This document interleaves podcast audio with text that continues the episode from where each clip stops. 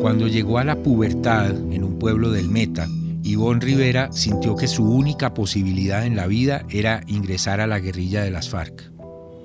Pues mientras estaba estudiando y todo, pues no veía la oportunidad de pronto de tener una carrera como tal, pues por las circunstancias, la situación, mis padres pues son muy humildes, eh, obviamente no, no me iban a poder dar una carrera universitaria ni nada.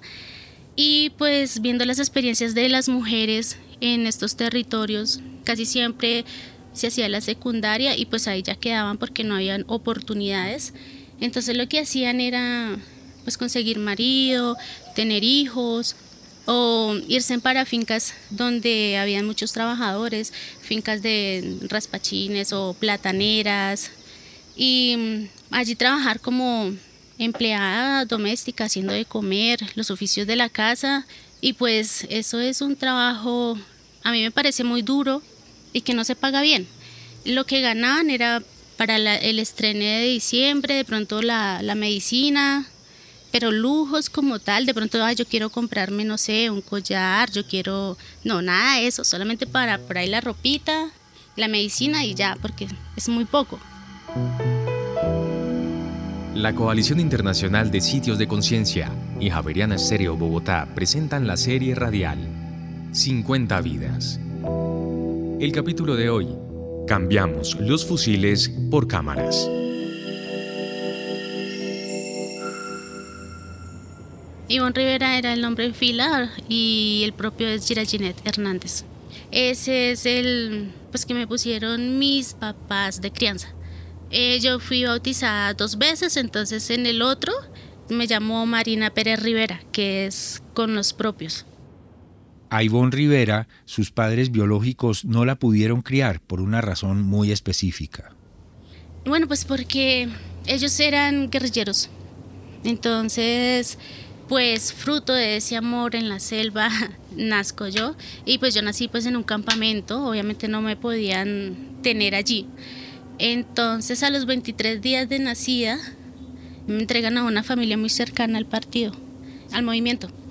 Y pues ya crezco con ellos. Soy afortunada con esta familia que me crió. Ellos me criaron como, o sea, no había diferencia, era como una hija más de ellos, no que por ser mis papás de la guerrilla, me vieran como extraña o algo, no. Ellos me acogieron como, como su hija.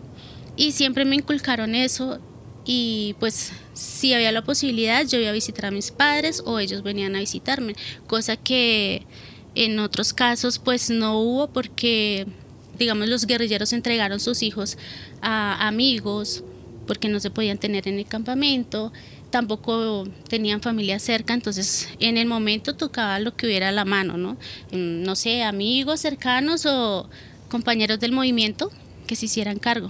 Pero pues en algunos casos estos hijos eh, o estas personas se llevaron los hijos y nunca más los padres guerrilleros volvieron a saber de ellos porque se fueron y ya, ya los cogieron como de ellos y también pues obviamente nunca les dijeron estos son sus padres Ivonne Rivera estuvo 12 años en la guerrilla. Yo siempre pensaba, bueno, me voy, hago ese curso y, yo pienso volver. y resulta que, bueno, voy, hago el curso, el curso duró un año y no vuelvo.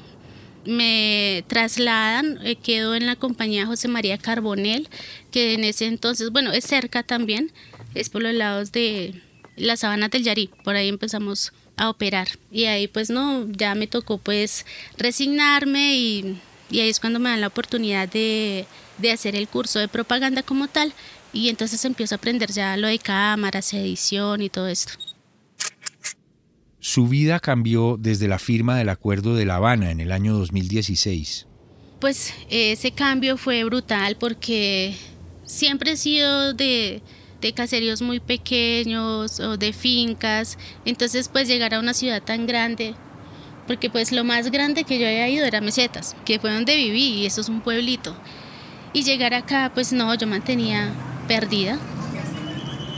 Pues cuando estábamos viviendo en el Luxor, en un hotel, y yo salía de ese hotel y yo decía, ahorita cómo va a llegar. O me tocaba llamar a alguien y, y qué hago, cómo cojo carro, aquí qué. Y varias veces me pasó, entonces menos mal que no andaba sola, a veces andaba con Paula y pues ella era un poquito más pilosa para la ciudad, entonces pues salíamos de esos enrollos porque cuando eso también ella aprendió a utilizar el Waze, entonces nos íbamos a pie eh, dando vueltas con eso hasta que llegábamos, pero así fue que fuimos como aprendiendo un poco, aunque yo me pierdo todavía, pero ya no tanto como antes. Ivonne Rivera forma parte hoy en día del colectivo Miradas, que funciona a través de Instagram y en sus propias palabras retratan la vida y la paz. Pues el colectivo lo que busca es visibilizar esos proyectos que se están generando, que están realizando en los espacios territoriales, estas comunidades, entonces nosotros lo que hacemos es visibilizar eso, de que a pesar de los incumplimientos del gobierno y todo esto, los firmantes de paz pues siguen luchando por construir la paz. Entonces, por medio de, los proyectos que hacen y toda esta realización de cosas, es mostrando de que sí queremos la paz, de que seguimos luchando y no solamente nosotros, sino que en esos territorios se trabaja en conjunto con las comunidades.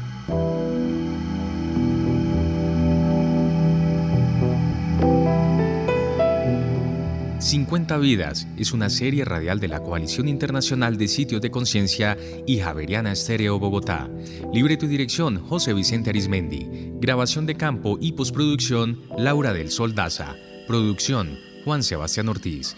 Transcripciones Ana María Velázquez. Producción ejecutiva Lina Marcela González y supervisión general Darío Colmenares.